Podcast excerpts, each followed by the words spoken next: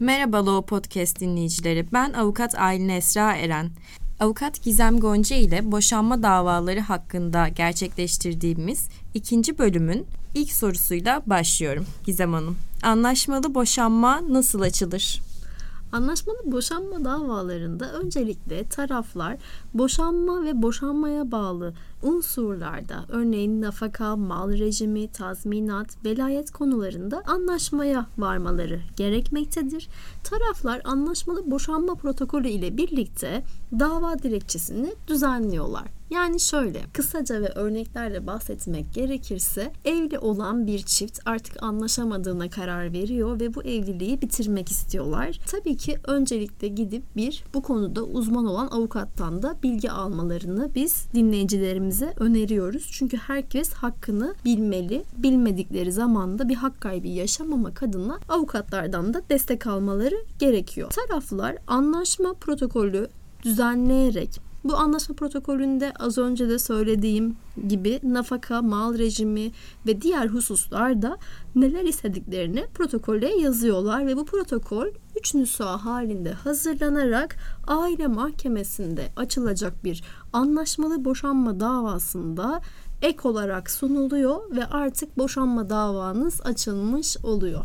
Evet hayırlı olsun diliyoruz. En kısa sürede tek celsede sonuçlanmasını diliyor taraflar öyle değil mi? Elbette çünkü boşanma davalarının en önemli konusu tabii ki bir an önce bitmesi. Anlaşmalı boşanma davaları sizin de bildiğiniz gibi tek celsede biten bir boşanma davaları fakat çekişmeli boşanma davaları senelerce sürebiliyor. Tarafların birbirlerinden istedikleri talepler çok fazla olduğu için mahkemede kusur oranına göre bir araştırma yapıyor. Peki Aylin Hanım anlaşmalı boşanma davasında avukat gerekli midir? Biz her davada bir avukatla kendinizi temsil ettirmenizi öneriyoruz. Neden? Bunun sebebi de hukuki süreçleri bilemeyebilirsiniz, haklarınızı tam bilemeyebilirsiniz. Sürelerde hukuki süreler çok önemlidir. Sürelerde bir e, kaçırma sebebiyle hak kaybı yaşanması durumu söz konusu olabilir. Bu sebeple biz her davada kendinizi avukatla temsil ettirmenizi öneriyoruz. Kesinlikle. Fakat anlaşmalı boşanma davası zaten tek celsede sona eriyor. Bir kere duruşmaya gidiyoruz. Biz zaten her konuda anlaştık. Birbirimizi de sevmiyoruz. Artık boşanalım. Protokolümüzde sunduk mahkemeye her konuda anlaştığımıza dair diyor taraflar ve bu şekilde kendi kendilerine avukat tutmaksızın bir avukatla kendilerini temsil ettirmeksizin davaları açıyorlar. Fakat bu davalar sonucunda zaman zaman hak kayıpları da yaşayabiliyorlar. Vekillik hizmetinden yararlanmayan çiftler Bizim önerimiz en azından bir avukattan danışmanlık almalarını öneriyoruz. En azından asgari olarak bu anlaşmalı boşanma protokolünü yazarken hangi başlıklarda düzenleme yapılması gerekiyor? Sizin haklarınız neler? Karşı taraftan talep edebileceğiniz ya da uzlaşacağınız konular neler? Bunları bir avukata danışarak kendinizi vekil olarak temsil ettirmeden yalnızca danışmanlık süreci bir avukatla yürüterek bu davayı kendi kendinize de tabii ki açabilirsiniz her davayı olduğu gibi ama en azından haklarınızı bilirsiniz. Protokolü doğru hazırlamış olursunuz ve herhangi bir hak kaybı yaşamazsınız. Teşekkür Peki, ederim. rica ederim. Anlaşmalı boşanma davasının şartları var biliyorsunuz.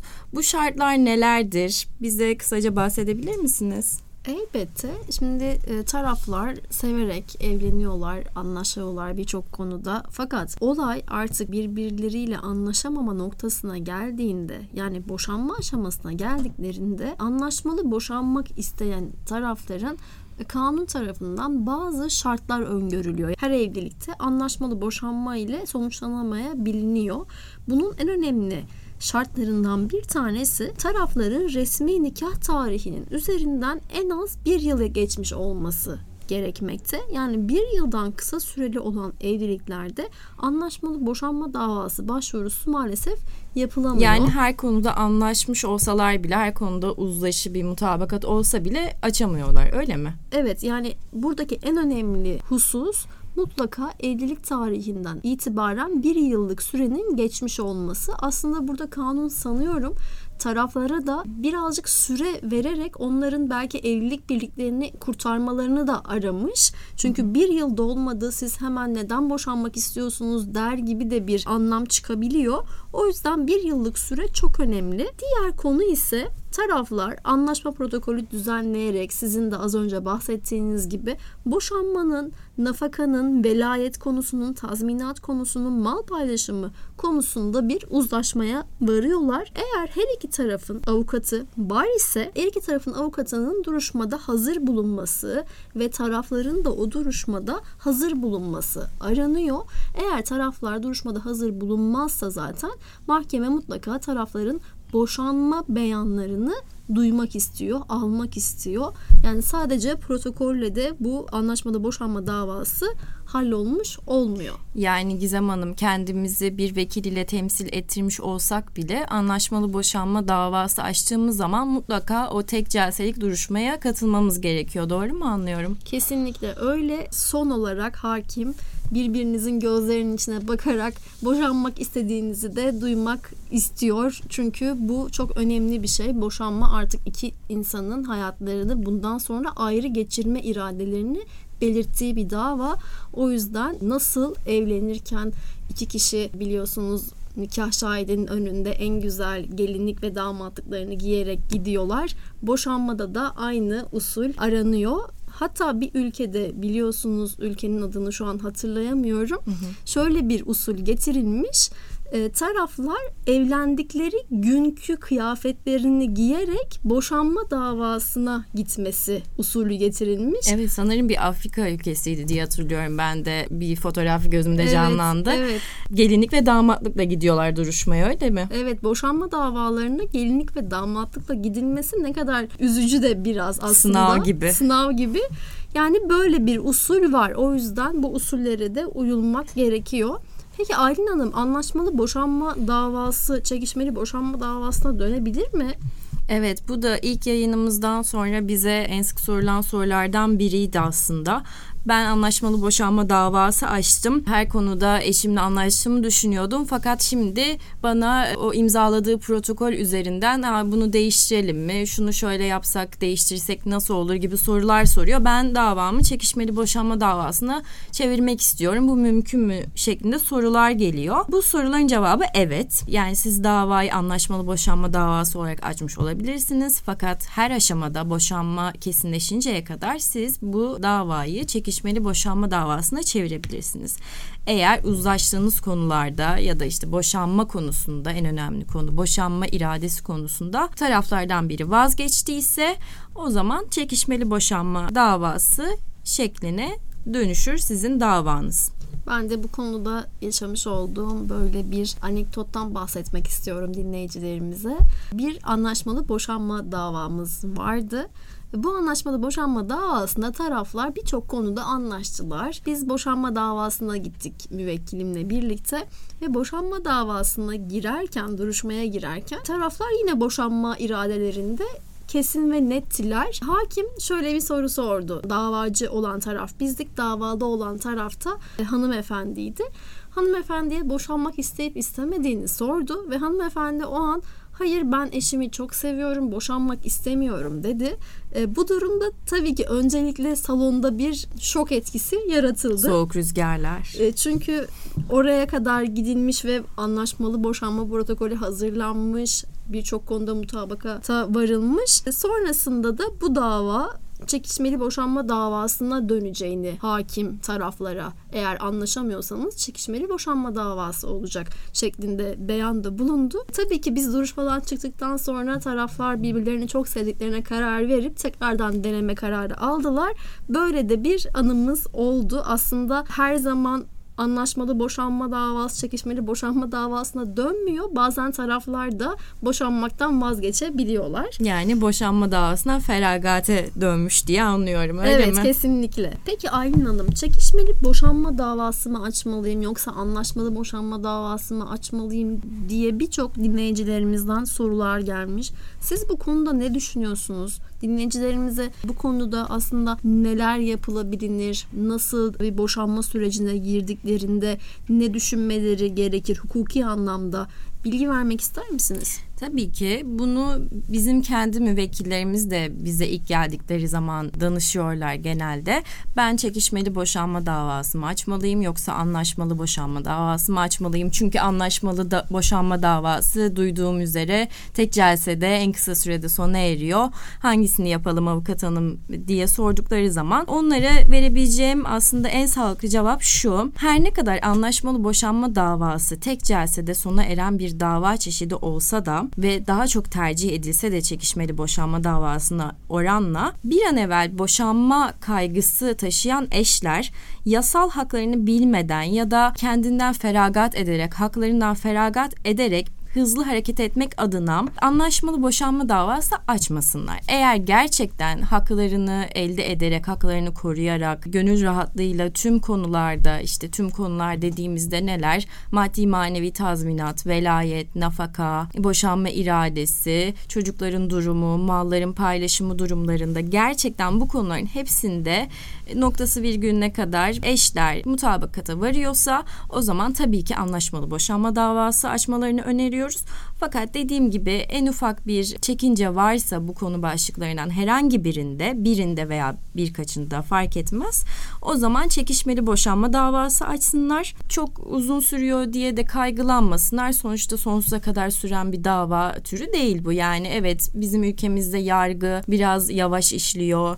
Hakimin çekişmeli boşanma davasında incelemesi gereken, değerlendirilmesi gereken deliller fazla olduğu için de birazcık zaman alıyor bu süreç. Fakat hangisi sizin için sağlıklı olacaksa hem psikolojik olarak hem maddi hem manevi anlamda hangisi sizin için uygunsa bunun kararını taraflar vermeli diye düşünüyorum. Gizem Hanım, çekişmeli boşanma davası gerçekten bahsedildiği kadar uzun mu sürer, ne kadar sürer? Bu konu hakkında dinleyicilerimize bilgi verebilir misiniz? Aslında şöyle siz bir boşanma kararı aldığınızda ve az önce sizin detaylı olarak bahsettiğiniz gibi birçok konuda anlaşmaya varamama durumunuzda zaten çekişmeli boşanma davasında karşı karşıya kalıyoruz. Nasıl olacak peki bu çekişmeli boşanma davasındaki süre konusu? Buradaki en önemli konu öncelikle bir dava dilekçesinin hazırlanması ve dava dilekçesinin karşı tarafa yani davalı tarafa tebliği tebliğinden sonraki dilekçeler aşaması çok önemli. Yani burada bir, bir buçuk aylık, iki aylık bir süreç var. Tarafların kendi beyanlarını, taleplerini, karşı cevaplarını, tanıklarını belirtmesi gereken süre bir buçuk aylık, iki aylık bir süreç. Fakat akabinde mahkeme bu tarafların davacının, davalının iddialarına yönelik olarak tanık dinletmekte, talep ettikleri müzekkereleri ilgili kurumlara yazdırmakta ve bilirkişi raporlarının hazırlanmasını beklemekte. E bu elbette her zaman yine bir hukuki süreci karşımıza getiriyor. Bu nedenle aslında çekişmeli boşanma davaları bir buçuk yıl ile iki yıl arasında devam ediyor. Çünkü tarafların birden fazla konuda husumeti olduğu için ve anlaşamadıkları için de mahkeme hakimi en doğru olan kararın taraflar için en uygun olan kararın ne olduğu konusunda da araştırma yapmak durumunda kalıyor. Peki Aylin Hanım aslında taraflar boşanma davası devam ederken başka biriyle duygusal bir bağ kurabilir mi? Siz bu konuda ne düşünüyorsunuz? Tarafların boşanmasına kadar yani mahkeme tarafından boşanma kararı, mahkeme tarafından verilen boşanma kararı kesinleşinceye kadar taraflar resmi olarak evlidir ve evliliğin getirdiği tüm yükümlülükleri de devam ettirmek zorundadırlar. Sadakat yükümlülüğü de birbirlerine karşı sadık olmaları da bu yükümlülüklerden biridir. Aslında bu konuda iki farklı düşünce var. Yargıtay da bu konuda ikiye ayrılmış. Toplum da aslında bu konuda ikiye ayrılmış. Bir kısım diyor ki bir görüş der ki siz mahkemeye boşanma iradenizi belirttikten sonra artık sadakat yükümlülüğünüz kalmıyor eşinize karşı der. Birinci görüş bu şekilde düşünüyor. İkinci görüş ise e, hayır siz her ne kadar boşanma davası açmış olsanız bile siz her ne kadar boşanma davasının tarafları olmuş olsanız da hala evlisiniz, resmi olarak evlisiniz, nikahınız devam etmekte ve belki sizin az önce verdiğiniz örnekteki gibi belki yargılama süresince barışacaksınız, bir konuda anlaşacaksınız ve davadan feragat edeceksiniz ve bu açılan dava neticesinde bir boşanma gerçekleşmeyecek. Barışacaksınız ve eş olarak, çift olarak hayatınıza devam edeceksiniz. Bu sebeple ikinci görüşte dediğim gibi sadakat yükümlülüğünüz devam ediyor ve eğer siz başkasıyla duygusal bağ kurarsanız üçüncü bir kişiyle sadakat yükümlülüğünü ihlal etmiş olacaksınız ve aslında boşanma davanızda da hali hazırda devam eden bir boşanma davanız varsa da orada kusurlu olmuş olacaksınız olarak kabul ediyor. Peki Gizem Hanım az önce aslında bu örneği verdiniz. Bu tarz olaylar çok sık yaşanabiliyor sizin de bildiğiniz gibi. Boşanma davası devam ederken eşlerin barışma durumunda ne olur? Bu durumu mahkemeye bildirmeli miyiz? Ne yapmalıyız? Süreç nasıl ilerler? Bu konu hakkında bilgi verebilir misiniz? Tabii ki aslında boşanma davası açıldığında mutlaka boşanma gerçekleşmek zorunda gibi bir gereklilik tabii ki yok. Taraflar o süreçte birbirlerinden kopmak istemediklerine aslında amaçlarının boşanmak olmadığına da karar verebiliyorlar çoğu zaman. Böyle durumlarda öncelikle e, boşanmak istemediklerini bir dilekçe ile mahkemeye bildirmek zorundalar ve mahkeme boşanma davasında belirttikleri hususlarda gerçekten boşanmak istemediklerini ve bu davadan feragat ettiklerini onlardan yazılı olarak duymak ve görmek istiyor. Böyle durumda da mahkeme boşanmadan feragat ettiklerine nazaran almış oldukları bu dilekçe ile davanın feragat nedeniyle bitirilmesine karar veriyor. Ancak şöyle bir husus var burada en önemlisi. Eğer siz bir boşanma davası açtıysanız ve sonrasında bu davadan feragat ediyorsanız artık bu boşanma sebeplerine dayanarak yeniden bir boşanma davası açma hakkınızı da kaybediyorsunuz. Aynı sebeple aynı davayı açamıyorum öyle değil mi? Elbette çünkü bunun da şöyle bir aslında amacı var. Bu durumu çocuk oyuncağına çevirmemek. Yani ben boşanmak istiyorum sonra vazgeçtim istemiyorum sonra tekrardan istiyorum dememek. Çünkü burada tüm yargı bu konuyla ilgileniyor. Hakimi meşgul etmemek, kalemi meşgul etmemek gerekiyor ve kararlı olmayı arıyor hakim. O yüzden boşanmaktan vazgeçtiyseniz, feragat ediyorsanız o haklarınızdan da sonrasında kullanamayacağınızı da bilmenizi arıyor mahkeme. O yüzden çok önemli. Ben size şunu sormak istiyorum Aylin Hanım. Şimdi eşlerden birisi Türk vatandaşı değil fakat Türkiye'de boşanması engel olacak bir durum mu bu? Yani mutlaka Türk vatandaşı mı olması gerekiyor Türkiye'de boşanmak için? Hayır, eşlerin ayrı vatandaşlığı olması halinde müşterek mesken hukuku bulunmadığı halde Türk hukuku uygulanacağı düzenlenmiş Türk Milletler Arası Özel Hukuk Mevzuatı'nın 14. maddesinde yani Türk vatandaş olan eş yabancı uyruklu eşinden boşanmak için Türkiye'de bir boşanma davası açabilir. Türkiye'de buna boşanmaya engel bir durum yoktur. Siz Türk vatandaşı olarak her zaman Türkiye'de kendi haklarınızı korumak için, düzenlemek için bir dava açabilirsiniz elbette. E, peki Gizem Hanım bize birinci yayınımızdan sonra sık gelen sorulardan biri de şuydu. Boşanma davasında aldatmayı nasıl ispat edebilirim? Evet aslında bu günümüzün de en çok problemlerinden bir tanesi. Çünkü taraflar maalesef birbirlerine olan sadakat yükümlülüklerini zaman zaman ihlal edebiliyorlar. Eğer boşanma sürecinde sizin eşinizin sizi başka biriyle aldattığını düşünüyorsanız burada yapmanız gereken tabii ki delil toplamak mahkemeye bunu bildirmek için. Fakat bazen taraflar gerçekten hukuka uygun olmayan yollarla elde ettikleri delilleri mahkemeye sunuyorlar ve bunun aslında bir suç olduğunu da bilmeden bunu yapıyorlar.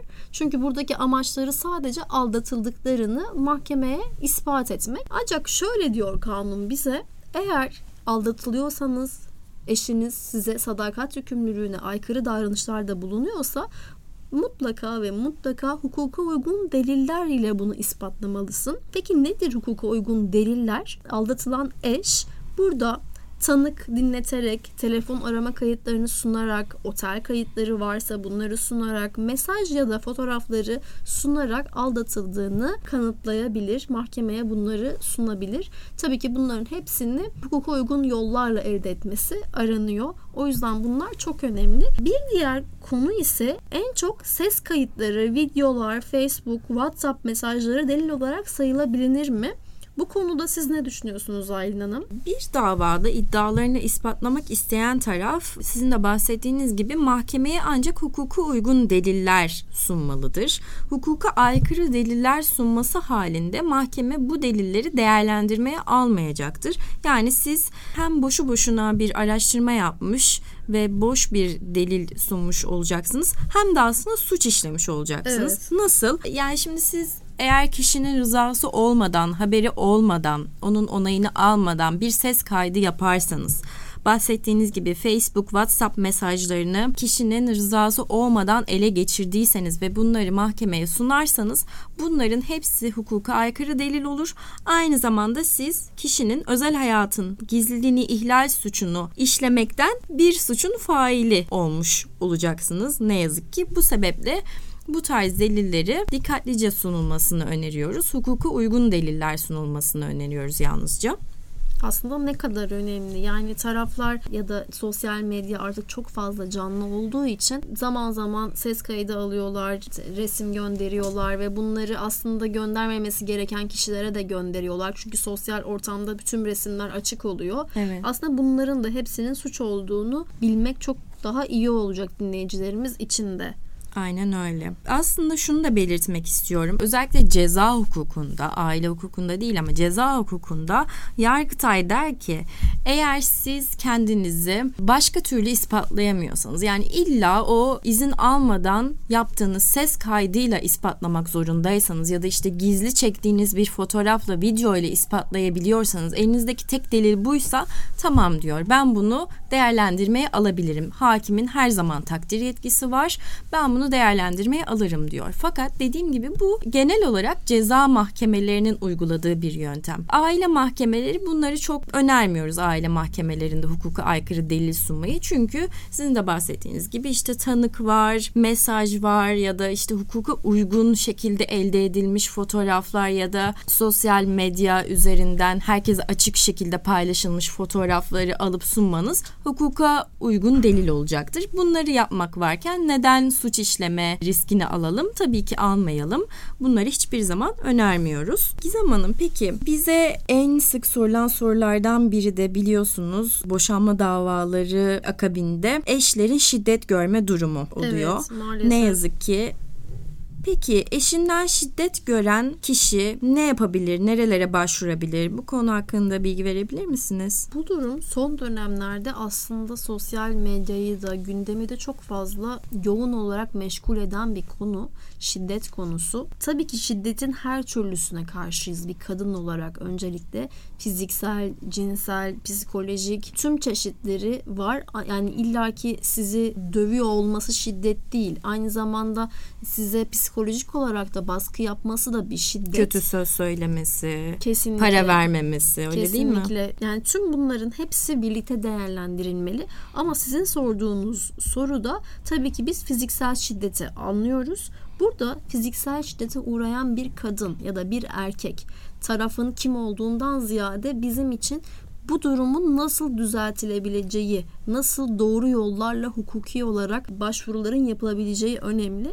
Burada aslında önemli olan şiddet gören kişinin savcılığa giderek bir suç duyurusunda bulunması gerekiyor ya da polise giderek durumunu anlatması gerekiyor. Eğer gerçekten mağdursa ve gidecek hiçbir yeri yoksa toplum kuruluşları var, sivil, sivil toplum kuruluşları, barolar var. Bunlardan yardım alabilir. Aynı zamanda adli yardım kuruluşları var. Bunlardan da yardım talep edebilir ve tüm bu yardımlarına da tüm Türkiye'deki merkezler ve ilgili yerlerin hepsi de zaten yardım etmektedir mutlaka darp raporu alınması önem arz ediyor. Peki size sormak istiyorum darp raporu nasıl alınır? Nasıl bir usul gerekiyor bunun için? Fiziksel şiddete uğrayan eş bu fiziksel şiddeti bir darp raporuyla kanıtlayabilir ancak biz en önemli kanıt olarak bir darp raporu alınmasını öneriyoruz.